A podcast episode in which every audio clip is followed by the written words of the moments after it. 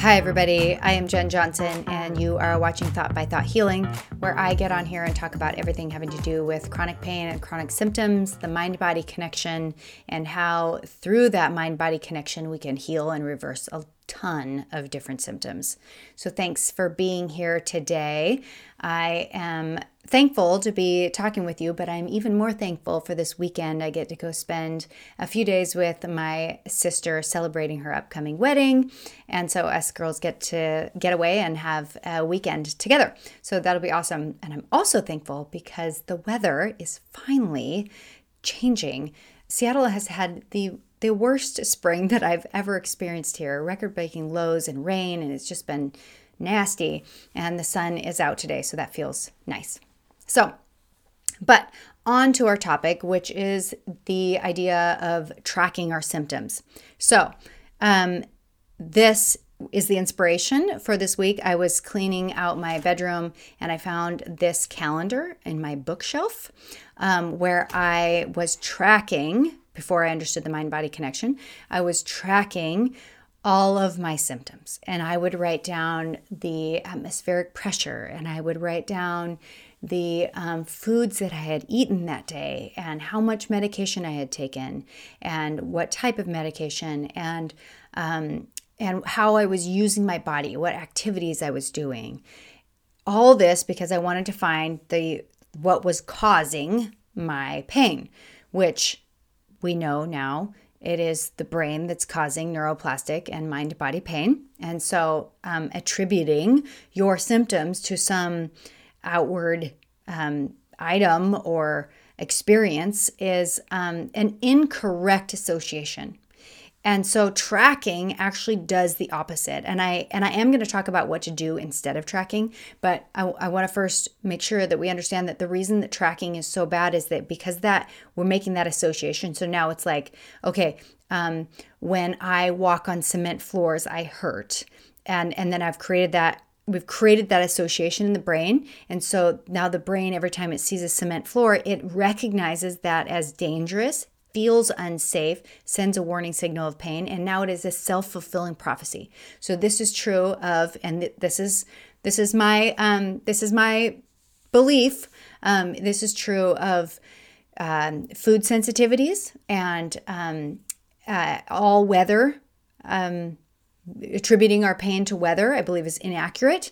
And also the way we move our bodies. So paying it like if you're tracking like oh if i stand up this way then then it hurts my my back. But if i stand up this other way you're you all those things i believe are attributing it to the wrong thing and instead we um, we actually for healing we actually need to break those um, neural pathways. They're they're literal. When i say associations i mean uh, neurons coming together. There's a synapse there's action potential and it really literally creates that energy from your brain into your body. And that energy um, as we know from the first law of thermodynamics, that energy cannot be created nor destroyed. And so we have to use that energy, right? We have this thought energy. Um, we can't just stop thinking. Um, it's not how we're created. And instead, we want to redirect that energy towards thoughts that are going to um, create healing in our bodies and our lives. The awesome thing about healing from chronic pain is that you also get to heal mentally, emotionally, spiritually. Um, we're looking for the ways that your brain is not at ease and does not have peace, and um, applying truth um, to your um, brain, to your mind, to your thoughts. And that plays out through the autonomic nervous system. But I digress. What we want to do instead of tracking our symptoms and tracking what's causing the symptoms is we want to instead start to pay attention to incremental progress. And what I mean by progress is not the reduction of pain. We never want to pay attention to our pain. We want to pay attention to what's behind the pain. And so we're talking about um, setting up boundaries. We're talking about inner dialogue. We're talking about graded exposure. Um, we're talking about good interactions with people because we all know when we're in pain, we're grumpy. And so we want to start paying attention and, AKA, documenting or tracking or giving note to and really, what I'm saying is, I want you to encourage yourself in the ways that you are choosing to change. So when you're creating boundaries and you start to ask for what you need, or you um, you share your own opinion about something, or you stand up for yourself, or you disagree um, in in the right circumstances, or when you catch yourself having um, dialogue, inner dialogue, um, being self-critical. I can't do this. I'm never going to heal. When you correct that language, note those ways that you're you are choosing hope. You're choosing joy. You're choosing um, to move forward. Um, another thing is is if you're doing the work of uh, graded exposure. So if you've started to introduce your body to things that it has been afraid to do for so long, we want to do that at a slow pace. And when you make those um, those you take that challenge on, you want to make sure that you're encouraging self yourself um, and being proud of yourself for doing the work because healing is it is work. Um, we get to think psychologically the one area that I, I do sometimes encourage people if they get stuck to pay attention to is when your symptoms come up what is happening around you? What think about your subconscious which is a strange thing because you're using your conscious to think about your subconscious and think about what's what's happening. Are are there is people pleasing happening? Are you being self-critical? Are you are, is there something that's underlying low level anger? Is there shame? Like paying attention to what could potentially be happening subconsciously.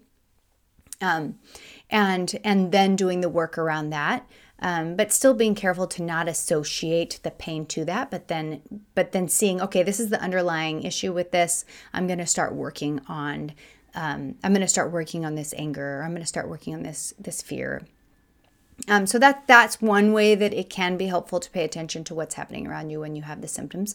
But other than that, I um, when I work with clients, depending on their story, sometimes I will have them start to pay attention to um, what they're doing, what steps forward they're making, and, and writing that down so that they are uplifting themselves.